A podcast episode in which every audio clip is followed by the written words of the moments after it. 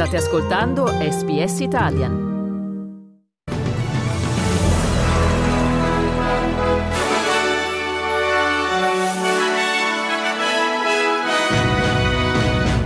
Il governatore della Reserve Bank, Philip Lowe, affronta una commissione parlamentare relativa alla politica monetaria australiana.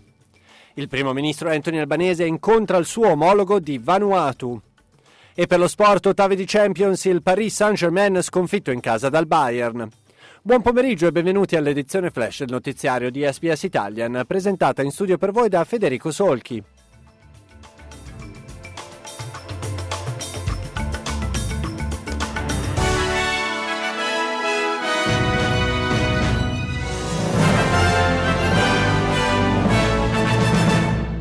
Il governatore della Reserve Bank, Philip Lowe, ha difeso la serie di nove aumenti dei tassi di interesse consecutivi implementati per contrastare l'inflazione. Il governatore Lowe è stato interrogato nella giornata di mercoledì a Canberra dal Comitato per la legislazione economica.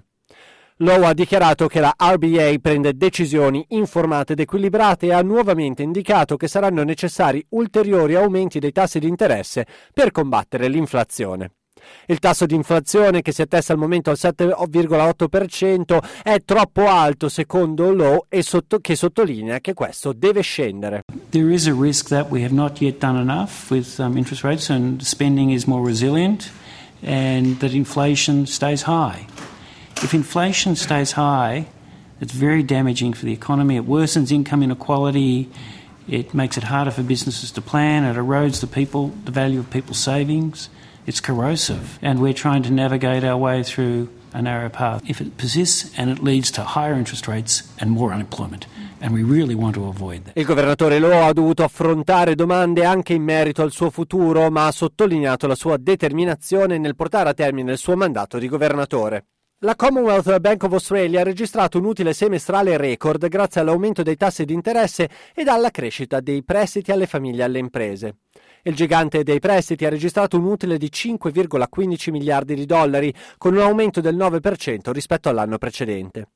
L'amministratore delegato di CBA, Matt Comin, ha attribuito i risultati alla crescita dei volumi e al recupero dei margini grazie all'aumento dei tassi di interesse dai minimi storici. Occupiamoci adesso di politica. Il primo ministro Anthony Albanese ha accolto il suo omologo di Vanuatu al Parlamento di Canberra mesi dopo la firma di un accordo di sicurezza con la nazione insulare del Pacifico. L'arrivo di Alatoi Ismael Kalsakau è stato accolto con un saluto con armi, accompagnato dalla Guardia d'Onore nel piazzale antistante il Parlamento.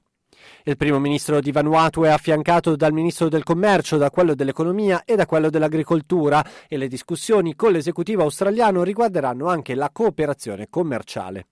Il primo ministro australiano Anthony Albanese ha dichiarato che il suo governo ascolterà le preoccupazioni di Vanuatu nell'affrontare disastri naturali e gli impatti del cambiamento climatico. Our relations are very important and today I'll be uh, listening uh, to what we can do to assist your economic development. Of course, we have a common interest as part of the Pacific family in security issues, and I very much welcome uh, the signing of the landmark uh, bilateral security agreement uh, that we have made. Passiamo adesso allo sport, occupiamoci di calcio. Un gol del francese ed ex di turno Coman regala al Bayern Monaco la vittoria al Parco dei Principi di Parigi contro il Paris Saint-Germain nell'andata degli ottavi di finale della Champions League che oggi ha riaperto i battenti. Bayern 1, Paris Saint-Germain 0. La gara di ritorno verrà disputata a Monaco il prossimo 9 marzo.